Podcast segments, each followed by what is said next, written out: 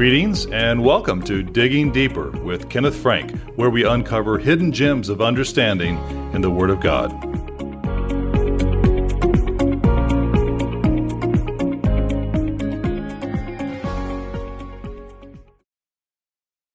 Did you know that Jesus is criticized for comparing the growth of the kingdom of heaven to a mustard seed, which he said was the smallest of all seeds?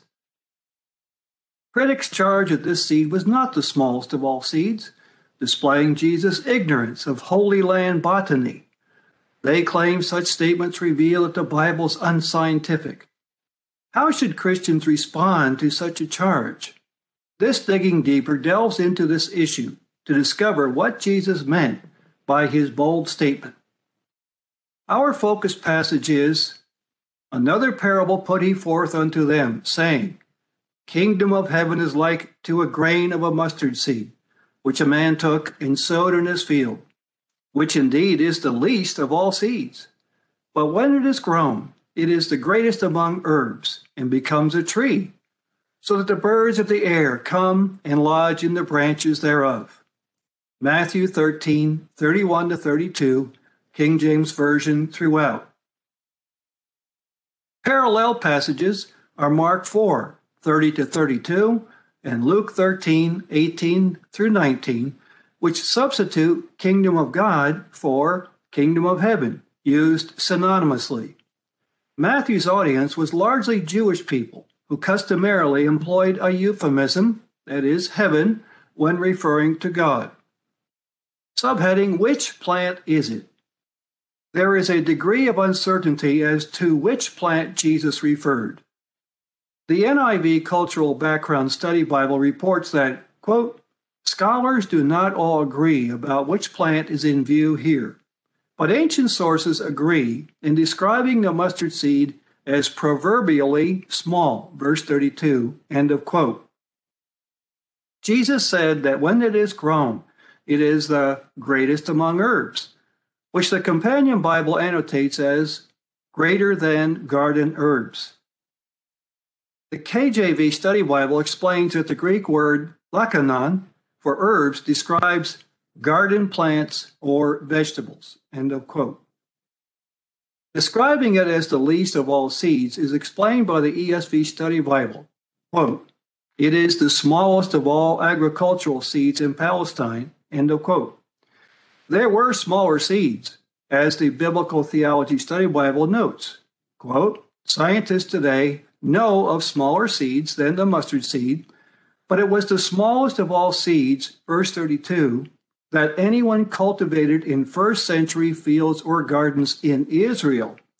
Normally, the plant grows into a medium sized bush, but eight foot high small trees have been discovered, even if rarely. End of quote.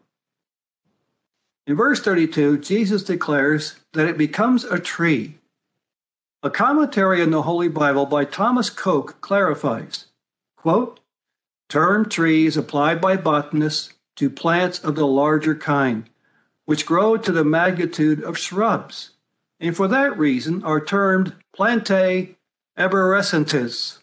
End of quote. Additionally, Albert Barnes' notes on the Bible adds, quote, the Hebrew writers speak of the mustard tree as one on which they could climb as on a fig tree. Its size was much owing to the climate. All plants of that nature grow much larger in a warm climate like that of Palestine than in colder regions. End of quote. Adam Clarke's commentary in the Bible illustrates, quote, the Jerusalem Talmud says there was a stalk of mustard in Sichin, from which sprang out three boughs one of which, being broken off, served to cover the tent of a potter, and produced three caves of mustard seed. Rabbi Simeon ben Chalapha said, A stalk of mustard seed was in my field, into which I was wont to climb, as men are wont to climb into a fig tree. See Lightfoot and Schottgen. End of quote. Subheading Science or Rhetoric. We need to remember that languages use figures of speech, as explained by the NET Bible Notes. Quote, This is rhetorical hyperbole, since technically a mustard plant is not a tree. This could refer to one of two types of mustard plant popular in Palestine and would be either 10 or 25 feet tall. End of quote. The biblical record often used trees to illustrate the change of governments, as Henry Alford's The Greek Testament an exegetical and critical commentary, volume 1 declares, quote, the comparison of kingdoms to trees was familiar to the Jews. See Daniel 4, 10 to 12, 20 through 22, Ezekiel 31, 3 to 9, 17, 22 to 24, and Psalm 80, verses 8 to 11. End of quote. It is important to remember Jesus' audience. The Defender Study Bible declares that, quote, Jesus was not speaking to botanical specialists, of course, but to ordinary people on their level. The actual Greek allows the meaning among the least of all seeds, end of quote. Everyday terminology is often less technical than scientific language, as explained by Ellicott's commentary for English readers. Quote, the description is, of course, popular and need not be pressed with microscopical exactness. End of quote. English speakers use metaphorical language and figures of speech all the time in everyday conversation, which is generally understood. Why is Jesus not afforded that same liberty? Critics look for anything unusual to criticize, but in the end, they display their ignorance of the biblical record. Notice this remark from a commentary on the Holy Bible by Thomas Coke. Quote, the phrase, the least of all seeds, is a figure frequently used in common discourse and signifies one of the least, or the least of all those seeds into which the people of Judea were then acquainted, so small that it was proverbially used by the Jews to denote a very little thing.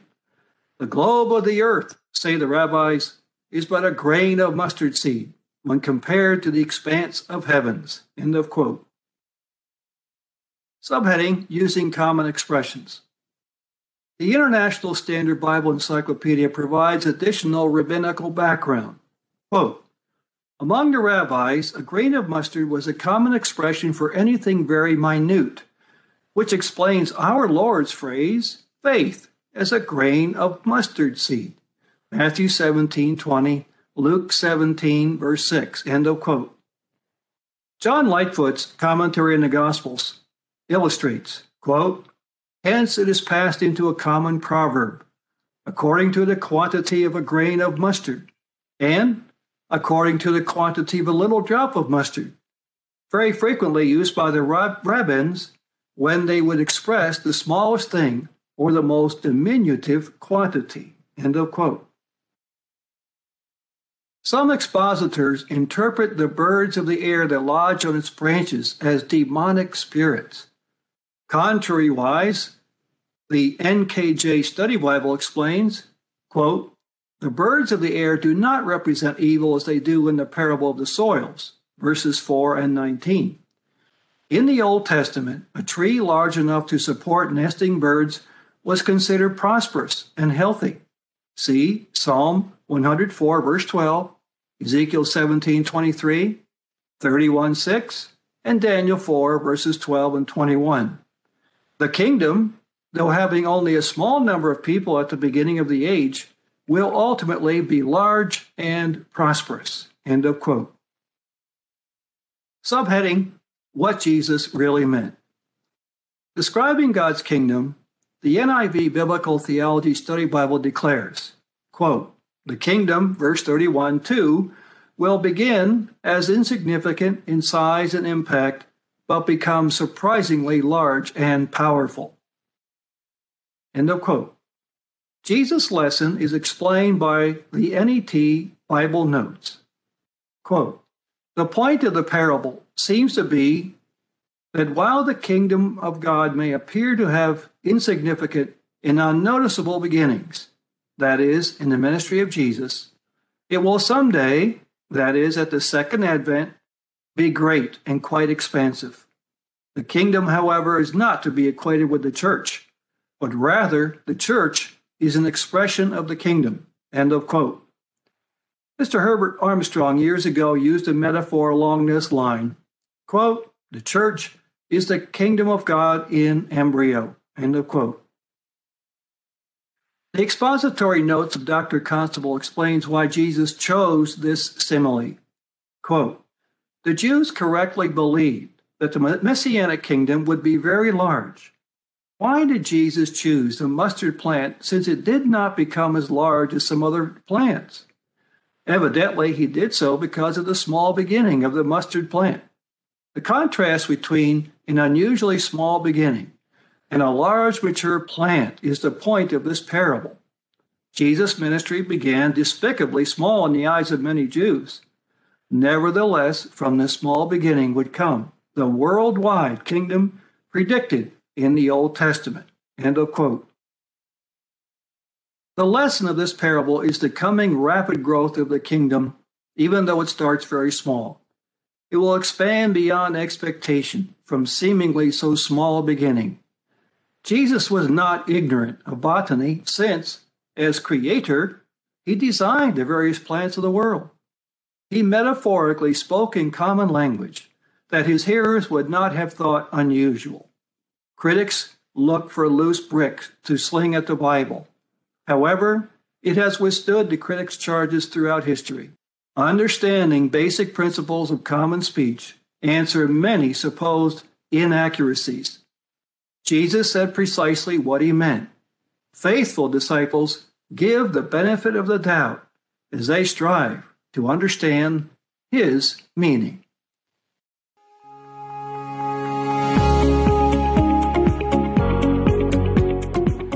This has been Digging Deeper with Kenneth Frank. To learn more about the Bible and living a godly life, go to Living Education at lcgeducation.org, sponsored by the Living Church of God.